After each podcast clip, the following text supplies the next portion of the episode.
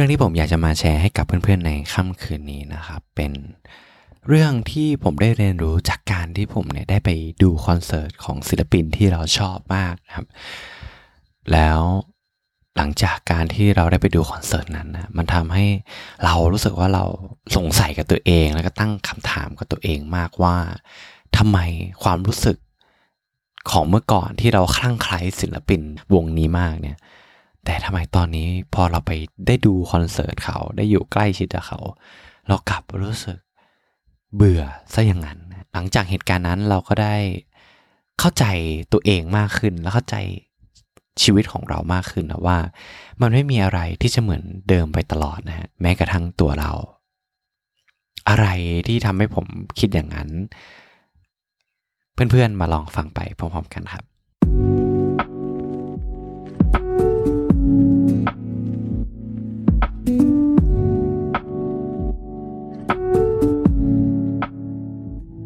สวัสดีครับเพื่อนๆทุกคนครับ ยินดีต้อนรับเพื่อนๆเข้าสู่เพื่อนการคุยจนดึกเดินมาอยู่กับผมโฟกนภัทรนะฮะที่จะชวนเพื่อนๆมานอนคุยกันก่อนนอนเกี่ยวกับเรื่องราวธรรมดาของชีวิต ที่ทำให้เราเนี่ยได้เติบโตขึ้น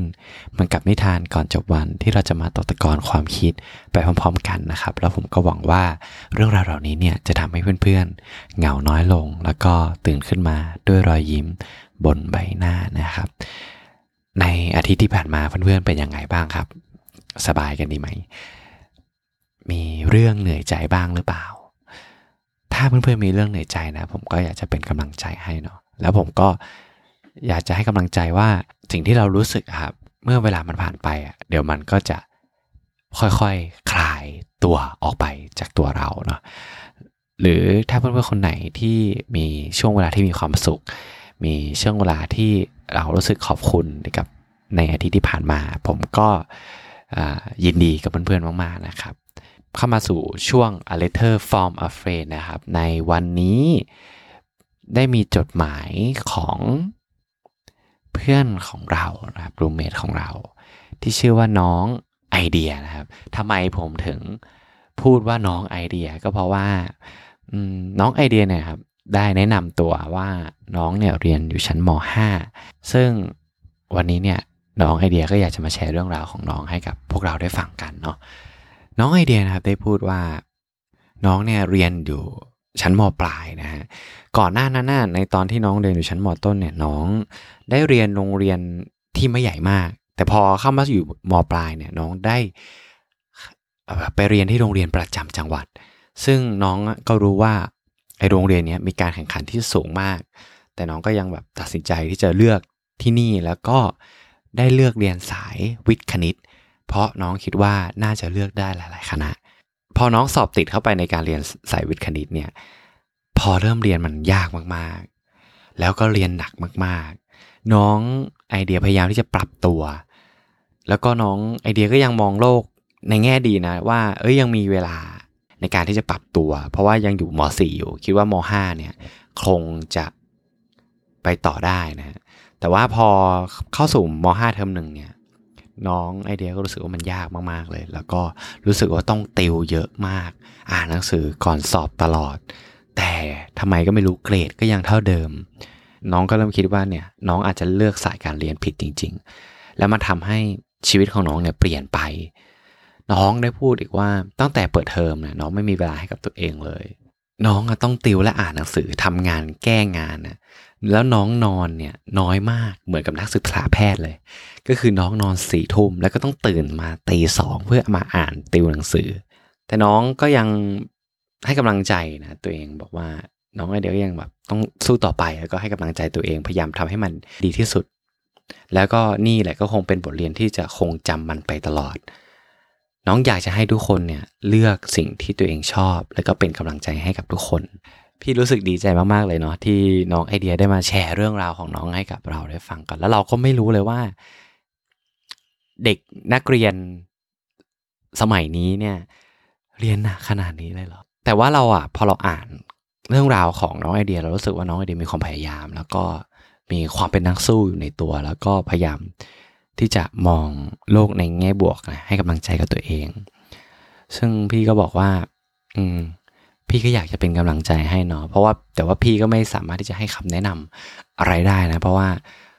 ในตอนเรียนเนี่ย พี่เป็นนักเรียนที่จะต้องบอกว่าค่อนข้างที่จะเกรดแย่อยู่ตลอดเวลาเลยนะ ไม่ได้เป็นนักเรียนหัวกะทิสแต่อย่างใดเนาะ พี่โฟกเชื่อว่าเพื่อนๆ พี่ๆ ที่กำลังฟังพอดแคสต์นี้อยู่ก็ให้กำลังใจน้องไอเดียเหมือนกันเนาะก็อยากให้น้องสู้ต่อไป แล้วก็ ถือซะว่ามันเป็นบทเรียนที่ทำให้เราได้เรียนรู้ เกี่ยวกับการตัดสินใจของเรามากขึ้น เกี่ยวกับตัวของเรามากขึ้น แล้วก็ได้เรียนรู้ว่าอะไรที่เราชอบแล้วก็อะไรที่เราไม่ชอบเนาะก็เป็นกำลังใจให้นะครับ ส่วนเรื่องราวที่เราอยากจะมาแชร์ให้กับเพื่อนๆในค่ำคืนนี้เนี่ย มันก็เป็นเรื่องที่เราได้เรียนรู้กับตัวเอง มากขึ้นเหมือนกันเหมือนกับที่น้องไอเดียเนี่ยได้เรียนรู้นะฮะก็คือเรื่องของการดูคอนเสิร์ตนะเพื่อนๆจะสงสัยว่าการดูคอนเสิร์ตเนี่ยมันทำให้เราได้เรียนรู้เกี่ยวกับชีวิตเกี่ยวกับตัวของเรายังไงนะคือผมก็ต้องบอกก่อนว่าเราอะเพิ่งมาหัดดูคอนเสิร์ตอะแบบบ่อยมากขึ้นก็หลังจากการที่เราเริ่มมีเงินเก็บบ้างขึ้นในการที่มาอยู่ออสเตรเลีย เออถือว่าเราก็ยังเป็นมือใหม่ในการดูคอนเสิร์ตเนาะแต่ว่าเรามองว่าการดูคอนเสิร์ตอะสำหรับเราเนี่ย มันเป็นการที่เราอยากจะมาสัมผัสบรรยากาศที่มีผู้คนที่ชอบศิลปินคนคนเดียวกันเนี่ยมามามาแบบร้องเพลงด้วยกันมาsupport ศิลปินที่เราชอบด้วยกัน ซึ่งเป็นสิ่งที่ผมชอบมากๆได้รู้ว่าคนที่ฟังเพลงคล้ายๆเราอะ เขาเป็นยังไงเออ ในคอนเสิร์ตแรกที่เราไปดูก็คือคอนเสิร์ตของ FKJ สำหรับเราเราชอบมากๆ แล้วก็พอได้ไปคอนเสิร์ตนั้นที่กรุงเทพอะเราติดใจเลย แล้วรู้สึกว่ามันให้บรรยากาศที่มันพิเศษสำหรับเรามากๆ แล้วมันทำให้เราจดจำโมเมนต์ที่แบบเราโคตรมีความสุขในการฟังดนตรีที่เราชอบมากๆ เลย วงล่าสุดที่เราไปดูก็คือนูโวอามัวอามัวหรือเปล่า เออ น่าจะอามัวนะ เออเป็นศิลปินที่เราฟังมานานแล้วเราชอบมาก จนจนเราบอกตัวเองแล้วว่า สักครั้งหนึ่งในชีวิตอะเราต้องไปดูคอนเสิร์ตของโนูอามัวให้ได้ เราต้องไปฟังดนตรีสดของเขาให้ได้ ซึ่งก็เป็นการที่เราตั้งปฏิฐานเมื่อนานมาละ คือมันถึงขนาดนั้นอะมันเป็นมันเราชอบขนาดนั้น แล้วมันก็มีอยู่วันหนึ่งว่าความฝันของเราก็เป็นความจริงขึ้นมา เมื่อดูอามัวเนี่ยก็ได้มีคอนเสิร์ตมาจากคอนเสิร์ตที่ออสเตรเลียที่เมลเบิร์นเราก็ด้วยความที่เราเห็นอย่างนั้นเราก็รีบซื้อตั๋วไปเลย ตั๋วมันราคาประมาณหกสิบดอลมันก็ประมาณพันสามพันสี่เออแล้วเราก็ซื้อไปเนาะแล้ววันที่ดูคอนเสิร์ตก็มาถึง เราก็ไปดูคอนเสิร์ตหนูอเมอแหละแต่เชื่อไหมว่า ความรู้สึกของเราอะ มัน มันไม่ได้ตื่นเต้นเว้ยมันไม่ได้แบบ กระตือรือร้นอะไรขนาดนั้นที่จะไปดูคอนเสิร์ตของเขาเลยอะทั้งทั้งที่สมัยในในเมื่อก่อนก็คือประมาณสามสี่ปี คือเราแบบ crazy เพลงเขามากอะแบบฟังตลอดไปไหนก็ฟัง แต่มาถึงตอนนี้แบบว่าเฮ้ยทำไมความรู้สึกนั้นมัน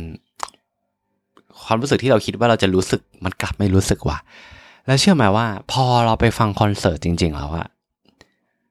แค่ผ่านไปประมาณแค่แบบยี่สิบนาทีอะเราอยากกลับบ้านอะและพอมันมีความรู้สึกนั้นเข้ามาแบบว่าอยากกลับบ้านนะเชื่อไหมว่าไอสิ่งที่แบบความคิดที่มันอยู่ในหัวก็คือว่า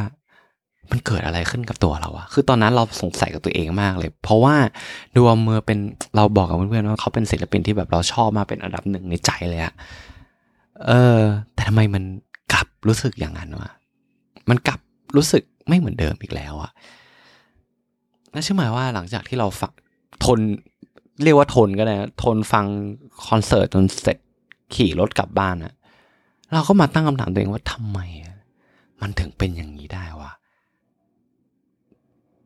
ทั้งนั้นที่เราเคยชอบมาก ๆ เลยอะแล้วเราก็เรียนรู้ได้เลยนะเว้ยว่า ความชอบทุก ๆ อย่างของเราอะมันเปลี่ยนไปตามกาลเวลาจริงนะเว้ย วันหนึ่งเราอาจจะแบบ crazy กับสิ่งนั้นมาก ๆอะ่ะ แต่พอการเวลามันผ่านไปอะ่ะ บางทีแล้วไอ้สิ่งที่เรา crazy อะเราอาจจะไม่ได้สนใจมันเลยในอนาคตก็ได้ เหมือนกับในสมัยก่อน เราเคย crazy เกี่ยวกับเรื่องการดูหนังมากๆ แบบว่า สมัยก่อนเราจะได้นั่งไล่ดูหนังออสการ์ทุกเรื่อง และติดตามข่าวสารตลอดอะแบบ crazy มากๆ แต่พอมาถึงแบบวัยเนี่ยช่วงเนี่ยเราแบบกลับแบบ ไม่ได้สนใจกับมันอีกเลยอะเออเราก็คิดว่าความชอบอะไรพวกนี้มันก็คงจะเหมือนกันละมั้งมันอาจจะเป็นแค่เราคนเดียวหรือเปล่าไม่แน่ใจนะแต่ว่าเรารู้สึกเลยว่า เข้าใจเลยว่าสิ่งที่เราชอบตอนนี้ในอนาคตเราอาจจะไม่ชอบมันอีกเลยก็ได้เออแล้วพอมาเปรียบเทียบมันก็ทำให้เราเข้าใจ เปรียบเทียบกับสิ่งอื่นๆในในแง่มุมต่างๆของชีวิตเนาะ อย่างเช่นแบบเรื่องความฝันอะไรเงี้ยไอสิ่งที่เราเคยคิดฝันไว้ในอดีต ที่เราคิดว่ามันสำคัญกับชีวิตอย่างเช่นแบบ การที่เราจะรวยเป็นพันล้านนะหรือว่าการที่เราจะแบบประสบความสำเร็จในชีวิตแบบมีชื่อเสียง มีชื่อเสียง เป็นดาราหรือว่าเป็นนักธุรกิจที่ประสบความสำเร็จอะพอ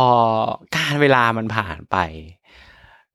ไอความฝันที่เราเคยฝันเรากลับมองว่ามันไม่ใช่สิ่งที่เราต้องการจริง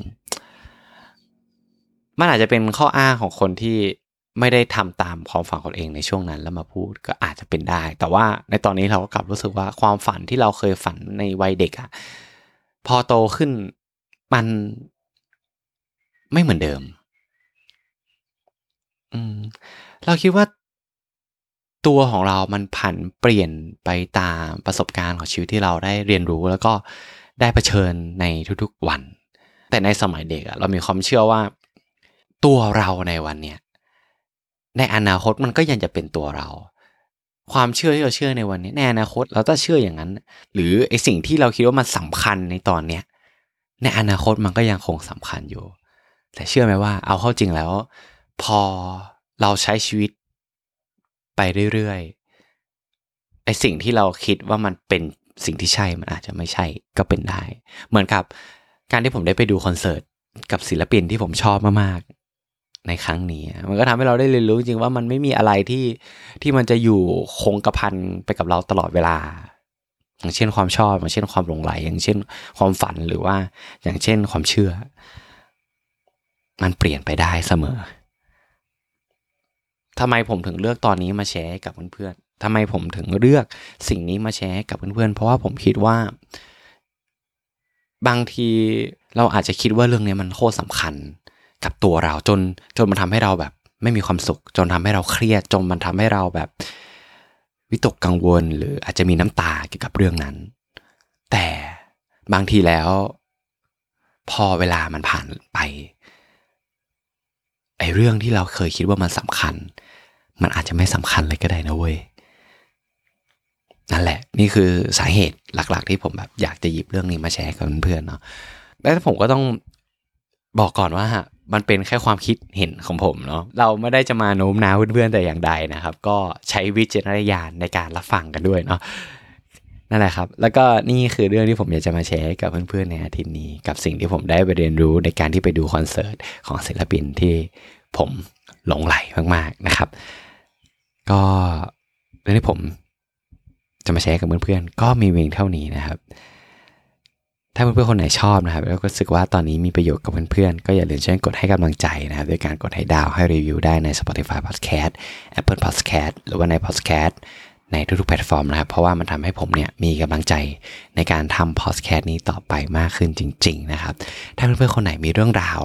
ที่อยากจะมาแชร์ให้กับรูมเมทของเราได้ฟังกัน ก็ส่งเรื่องราวของเพื่อนๆมาได้นะครับ ที่อีเมลนะครับที่ผมแนบไว้ด้านล่างของช่องพอดแคสต์นะครับ